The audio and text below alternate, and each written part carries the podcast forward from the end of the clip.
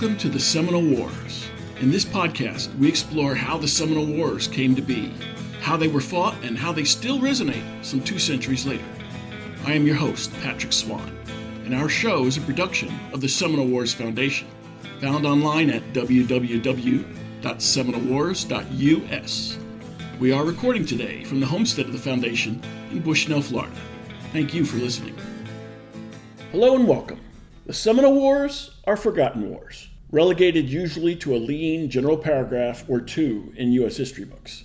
Lack of narrative recognition, however, is not limited to textbook accounts. Aside from the Dade battlefield, preserved and conserved as a Florida state park about a century back, one would be hard pressed as late as 20 years ago to locate the full contours of a Seminole Wars battle site with great confidence. Some of this is understandable. When the Army abandoned its wooden or earthen structured forts in Florida in the 1830s and 1840s, it usually burned them to the ground. The Florida climate and the organic nature of the forts themselves has meant little remains in the ground some 185 years later. Fauna overgrowth has obscured them as well. And then there were the pioneers. They often settled at the ruins of former Army forts. This made sense. The Army had located many forts near the Fort King Military Road. They built them to protect bridges crossing streams and rivers, which both soldiers and settlers used. The nearby water provided the daily sustenance soldiers needed for hydration, sanitation, and other purposes. It served the same purpose for later settlers. These pioneers spied these favorable locations, and rather than starting from scratch, they built where the Army had already cleared the land, repurposing existing materials as they could. Given the subsequent extensive commercial development of Florida land in the succeeding years, today one would need to search intently to find a neglected battle site or fort site or even Seminole Village site without prior survey knowledge of the terrain. Fortunately, this has begun to change. One great reason for this is, pardon the term, the pioneering survey work by the Gulf Archaeological Research Institute, or GARI, from Crystal River, Florida. GARI is the only independent, not for profit organization focused on preserving both the archaeological and the natural heritage of Florida. GARI takes a holistic approach to studying the past. This approach includes consideration of natural history, ecology, hydrology, and sedimentology to comprehensively investigate past peoples and the environments they inhabited. One of its focuses is the Seminole Wars. Joining us today is Sean Norman, GARI's acting executive director and a member of the board for the Seminole Wars Foundation. Sean explains some of what GARI has learned from its battle site excavations over the years, how this has enhanced understanding of how combatants waged the Seminole Wars, and what benefits the identification of such sites holds for communities that surround them. Sean Norman, welcome to the Seminole Wars. Oh, thanks for having me here. Sean, what's the most significant find from excavations that GARI has done that are linked to the Seminole Wars?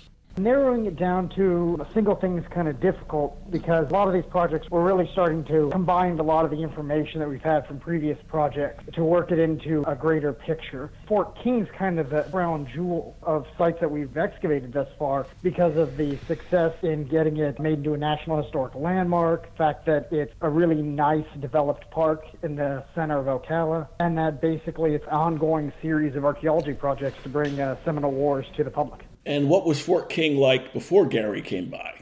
Before, people have known about the location of Fort King since the foundation of the city of Ocala, but um, people have been going back, collecting artifacts, looting with or without permission of the landowner for a while. And so the general location was known, but there really weren't a lot of details. It was basically just a place to go and collect artifacts in the late 80s, early 90s, the city came more engaged in the property. We had an archaeologist do a little bit of work out there. And then when GARI came on, it developed into the process that would eventually lead into a public park. You know, the place had been farmed over for years after um, uh, the abandonment of the fort, and then people had just been collecting artifacts and building up around the area.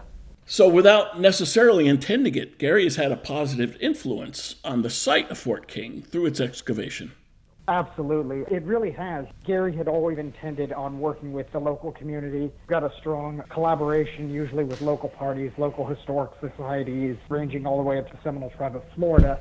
An initial study in 1994 had just reiterated the initial phase, and then by 1999, a much larger study had been done in collaboration with the city. We're now looking at a reconstructed fort and the eventual construction of a museum in Ocala, which should do a lot to highlight the area. Some people view idealistically Ocala as uh, the next St. Augustine as far as trying to make it a center for living history or representative of a certain time period. What are the advantages of historical archaeology over prehistorical archaeology, and why is that not enough to tell the whole story?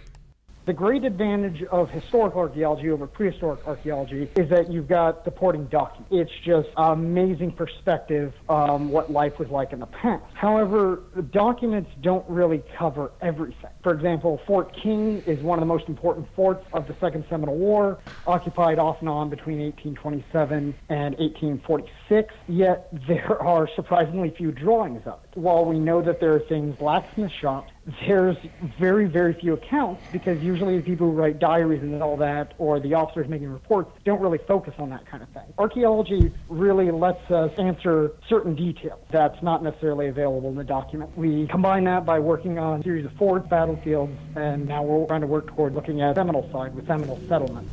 How does GARI operate?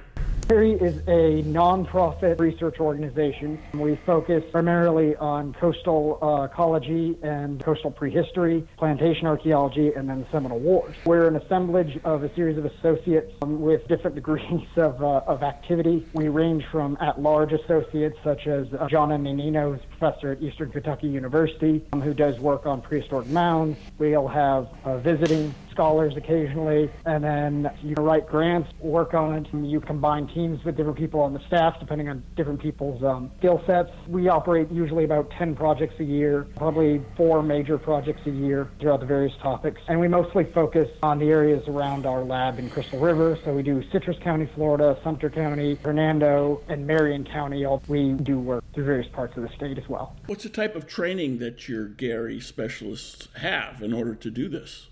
We have different levels. Most people are research associates. We have research assistants, and then below that, we have research interns.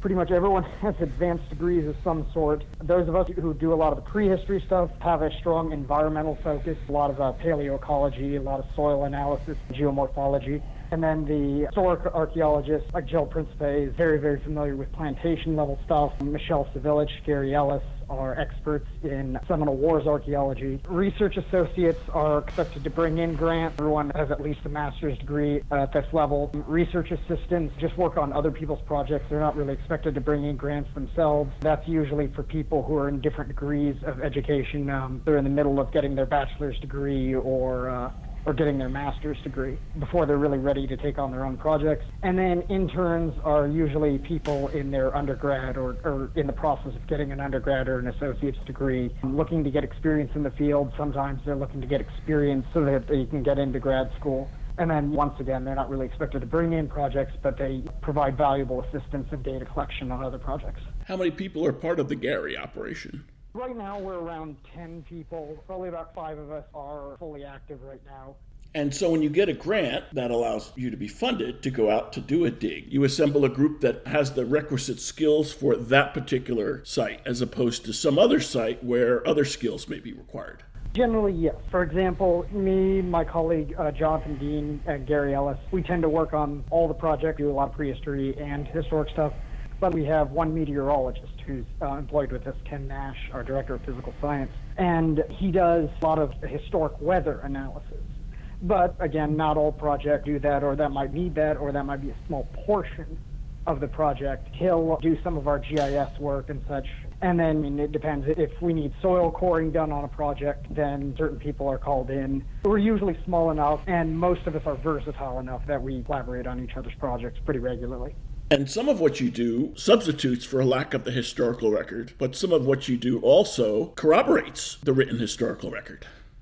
Absolutely. And on top of that, we rely on historical record in other aspects. They're not just archaeology projects, like when we get to the, the battles of the Withlacoochee was essentially a an archival project of just gathering up what everyone had written about the series of battles in the early part of the Second Seminole War. And then Fort King Road Baggage Train project was just looking at post returns and combining that with some GIS to look at analysis of logistics, how troops moved back and forth along this one avenue during the war. We use them in conjunction with each other. And yeah, so a lot of times that there's stuff that doesn't appear in the material record, and you need those written documents to fill in those gaps. What goes into a typical archaeological dig, if any of these can be called typical? It does definitely vary by the type of project. We employ soil coring on a lot of projects, but that's usually if you're in a stationary area like Fort King, where before we found the actual structure or the layout of the foundation, we knew the general area where it was. So we were within hundreds of feet. On the other hand, right now, Chukochetty project that we're working on or the Wahoo Swamp project, when you're dealing with vast areas, things like metal detecting and shovel tests are your primary method. If you need to cover a large area, metal detecting is definitely the way uh, to do it. I put in shovel tests right next to areas with considerable amounts of metal and have come up with absolutely nothing. There are regular methods. There's always same process of analyzing the soil, figuring out what erosion's like, how the landscape has changed in the last 200 years. It depends on what type of land we're looking at. Also, sometimes what the landowner's willing to allow us to do. Some landowners don't let you on your property at all. Some with you're only allowed to do shallow testing like metal detecting. Others are more open to large scale excavation. It depends on context, the types of sites that you're looking at, how much time you have, how much money you have. A lot of factors go into it. During the Second Seminole War, the military often suspended campaigning when the summer season became too oppressive for operations. What constraints does GARI operate under these days?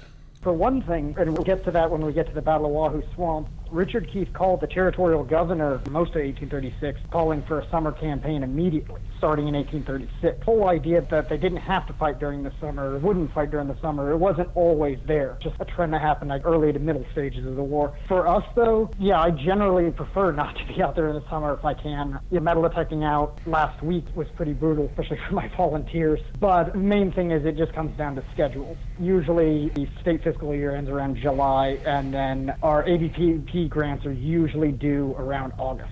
So by this point in the year, we've usually wrapped stuff up and we're working on reports. But on the two-year projects, if we have to work through the summer and the year before the report is due, we will. It just depends how scheduling goes with other projects and again, land acts. For example, right now on Chukochetty, I'm down to one property that I'm left with. I'm not planning on requesting access to any more properties. However, we still do have active requests out right now. While I'm not planning on really looking at much more if some of our open requests, uh, if we get a response to those, yeah, I will go out and do some investigation. Try not to work during the summer if we can help it, but sometimes you can't help it.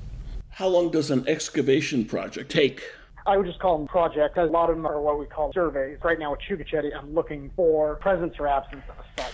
Some portions of it we were able to excavate areas that were already known, whereas when you're first looking for it, a lot of times you don't really get to excavate. Most of our grants for the Seminole Wars are done through ABPP, National Park Service grants. Those take two years. On the other hand, a lot of our projects, like at Fort King, about a year. Field work, it depends. The blacksmith shop that we're working on at Fort King right now, that was field work a few days a week, off and on from Christmas through probably early March with a couple scattered days here and there. The key thing is fieldwork is really just dependent on how big an area you have to study uh, how ambitious you're being. This one here took three to four months, and you're talking about an area that's only, I don't know, less than 50 by 50 feet. On the other hand, we are trying to very intensively but slowly look at an area. Whereas Chukochetty, I'm covering a broad swath of an entire county. That'll take two years total. Field work will probably run for about a year, year and a quarter total on that one. Writing and lab analysis takes a long time. Pretty much for every hour in the field, you're spending probably three hours at least doing lab analysis and writing. This depends. It can be long and drawn out, kind of what your obligations are, and also what the schedule of the client. For the federal grants, you're on a very tight time schedule. You have to abide by those contract details. On the other hand, when we're working with City of Ocala and Fort King Heritage Association, they're looking to reconstruct something on the site, then we have to abide by what their schedule is or what their funding program is like. It's variable.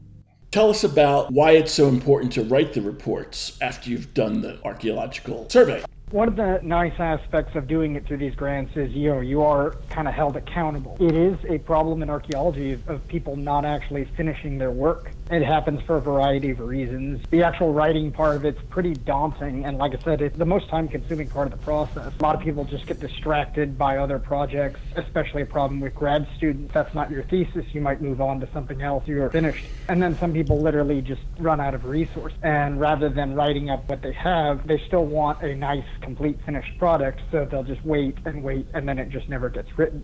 So it is nice having the timeframes that we have to deal with, keeps you moving along. And then on top of that, it adds usually some guidelines or standards as far as methods, application of things like KOCOA, or to get historians and archaeologists thinking on similar terms at least as far as the way we evaluate landscapes. And then the downside to reports is that they're usually dull, very technical things, and they may not necessarily be accessible to the public. Now, for the ABPP ones, you know, we have to make redacted copies, and those are technically accessible. However, they're not easily accessible. You can't just go down to your local library and check one out. You have to know who's been producing these types of reports and you usually have to request them, or you can re- request uh, access, I believe, through Library of Congress. For example, I don't even really get to see reports that other people are doing on other battlefield grants very easily. I usually have to go track them down myself. Then you also have the issue of property sensitivity. That's why you redacted copies. Artifact hunting and looting are still definite problems. I produce this nice report that can lead people straight to a fort or to a battlefield, risk endangering the site a little bit more. And then when you give people redacted copies, sometimes people are very disappointed because it might exclude certain maps or it might not have some of the spatial locations that they're really interested in. But there's a lot of other good stuff that does come out of uh, reports. For example, there's usually recommendations that go to the landowners or land managers on what they can do to usually further prevent any damage to the sites. For example, at Camp Izzard, we produce fine examples of what kiosks should look like, the text that could go on them, while that's never been employed, the idea gets kicked around of maybe having some public interpretation at Camp Izzard from time to time, and we then direct them to the kiosks that have already been designed. A lot of that information also goes into museum interpretation or signage on other sites such as Fort King. Really, my favorite part of it is the public outreach, where we use a lot of that information, boil it down to an hour or less, and give public talk. We always try to give a public talk at the conclusion of a project in the area where the project took place, trying to be involved with the communities at the conclusion of fieldwork for Wahoo Swamp. We gave a presentation last fall. Now we're still in the process of finishing that report. We gave that in Sumter County at Dades Battlefield. Since then, we've had requests for uh, that same presentation from the Citrus County Historical Society, which hopefully I'll be able to give a, an online presentation presentation in September. So we'll try to advertise that on uh, Seminole Wars Foundation and Gulf Archaeology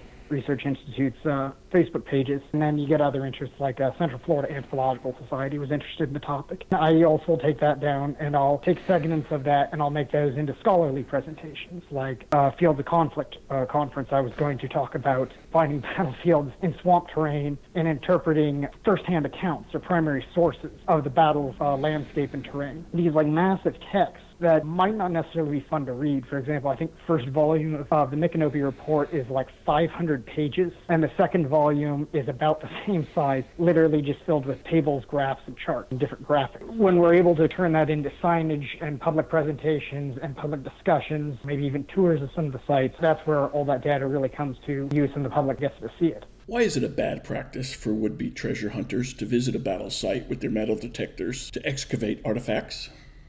The problem is you're literally removing the evidence from sites when that happens. You'll have people will come back years later, sometimes with their collections. And I do work with old metal detectors, of previous collectors from time to time. They can provide good insight into some of these sites. But the main problem is once an artifact's taken out of the ground, it loses most of its context. Somebody can give it back to me and tell me approximately where they found it. But if I don't get the exact depth of where it came from, the exact location, types of oils that were around it, then I'm really losing a lot of information. Besides treasure hunting, sometimes even conservation efforts can disturb or even destroy an archaeological site. Please talk about that. A lot of people just kind of incidentally impact sites on their own lands. There, it's, it's shifts in wetlands, creating culverts, farming. As soon as a site is made, it's in danger and it slowly degrades. Can't really stop it from degrading altogether, but you can prevent intentional and unintentional disturbances from happening.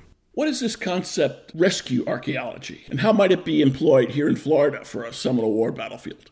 It's awkward terminology. You get terms like salvage archaeology is usually a four-letter word, although getting used more and more often regarding the stuff on the coast. Now, I deal with a lot of that for prehistoric stuff, but when you think about what the Seminole tribe of Florida has been doing on Egmont Key, in the last hundred years, Egmont Key has lost a third of the island. The western battlements from the Spanish-American War are way out in the Gulf of Mexico. So what's happening is this place was used as a prison camp and eventually a deportation center for the Seminole. The island's literally being lost. They know that there were deceased Seminole buried there on the property, and the human remains had supposedly been removed from all the different capacities from Civil War occupation through early 20th century occupation. But you do have initiatives like what the Seminole did at Egmont Key to learn what you can about the site before it's completely lost. Battlefields, you're more of endangered, usually of development. Things like the villages in are quickly engulfing large sections of the Fort King Road while there's a certain amount of what's called cultural resource management that's done ahead of development because it's in private sector, it doesn't really answer a lot of real research questions. It's just the very basic minimum of what needs to be done before you can develop. In regards of rescue or salvage, local community might understand that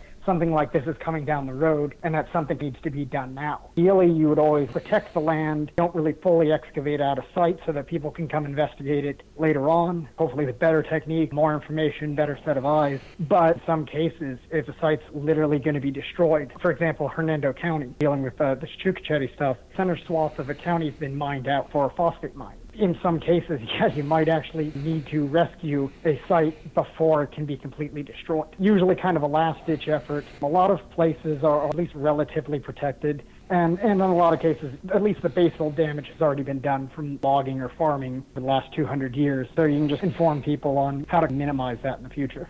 What options do builders have when they discover artifacts on the property on which they're building?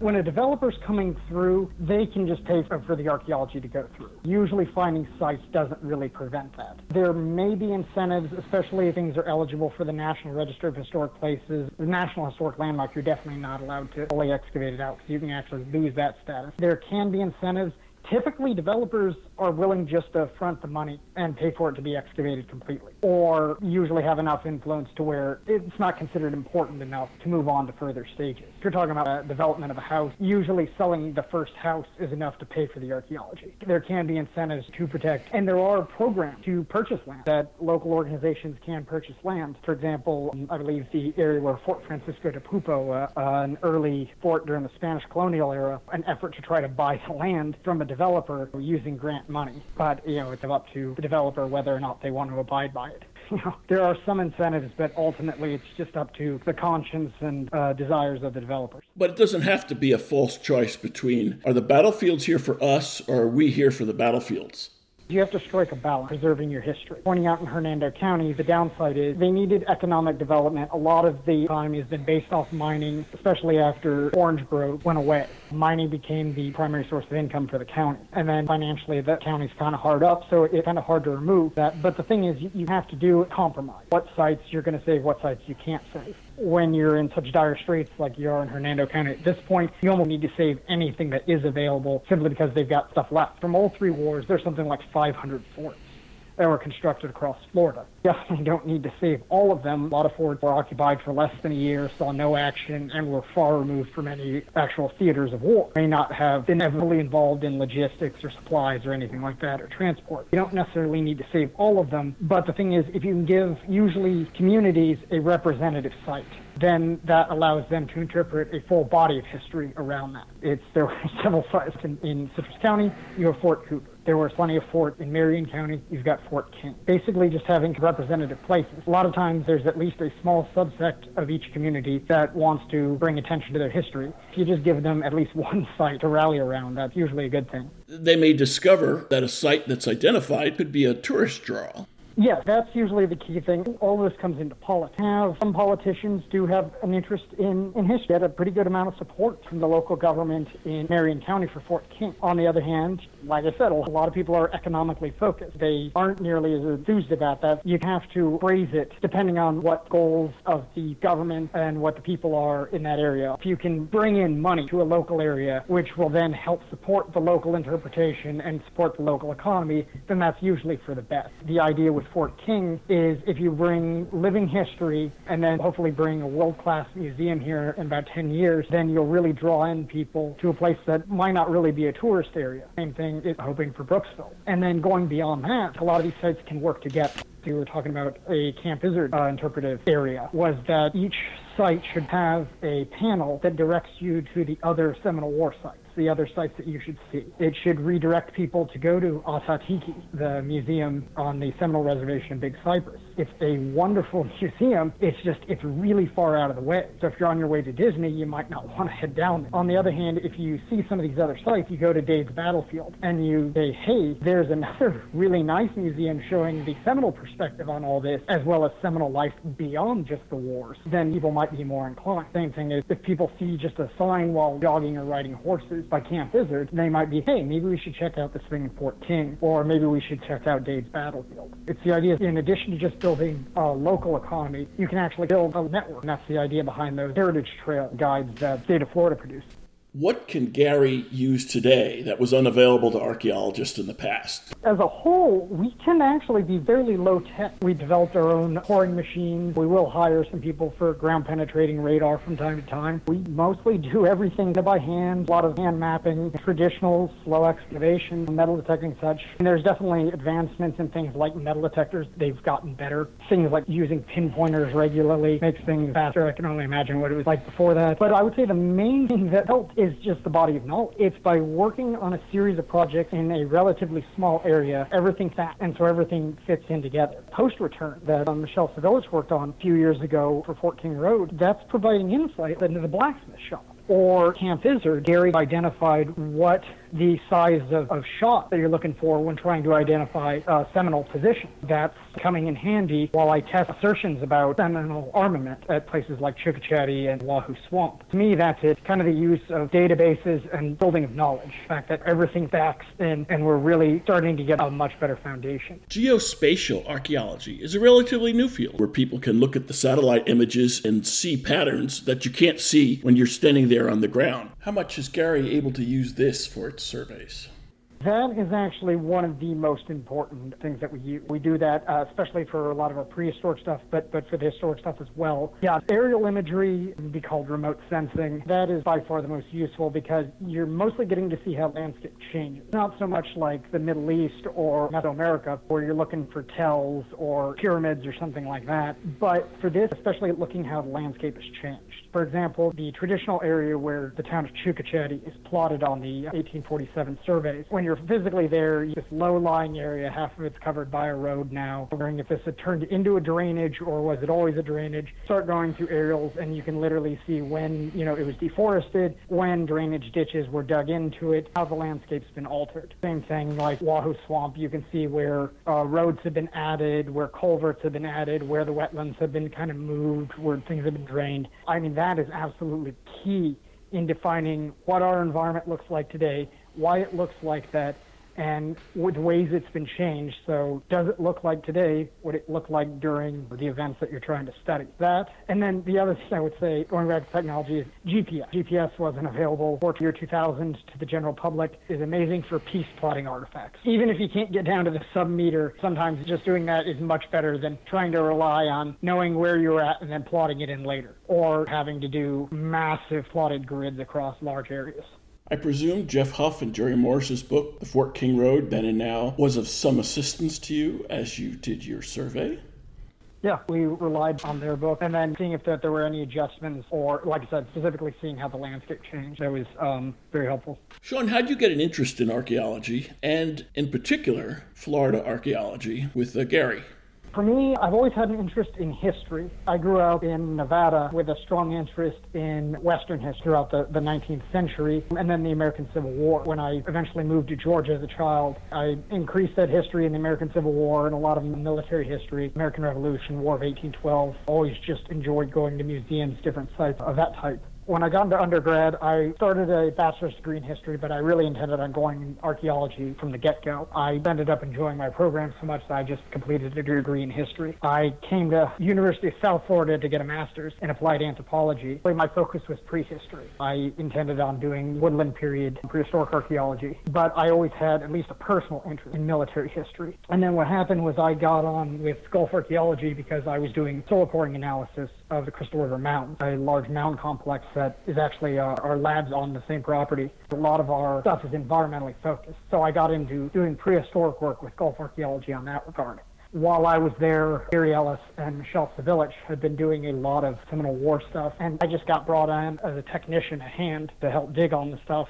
the first book I was given on Seminole Wars was Mary Lou and John Missall's book on all three wars. And then it went on from there. Seminole Wars is really a small community. I think you've already interviewed about half the historians. I looked into doing military archaeology at one time. Now I dabble in both. I run the prehistoric program at Gulf Arc, and then I with everyone on their historic programs. It was just a lot of fun. If the public wants to learn more about GARI, or someone in the public has found some site or some artifacts, do you want them to contact you, and how can they do so?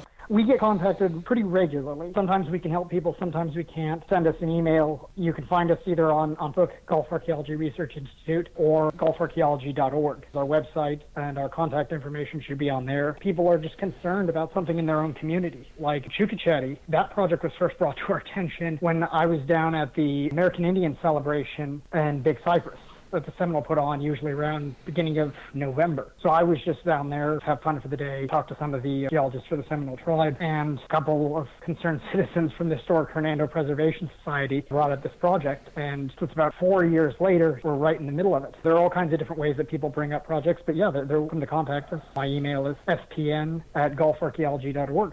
We'll try to help in any way we can. Sean, this wraps up this episode. I want our listeners to know that we're going to come back and speak to you about some of these sites and what GARI has learned from doing those sites. For now, I just want to say thanks for joining us for the Seminole Wars. Thanks for having me, Patrick, and definitely look forward to coming on later and uh, giving a lot more details on uh, some of our other projects.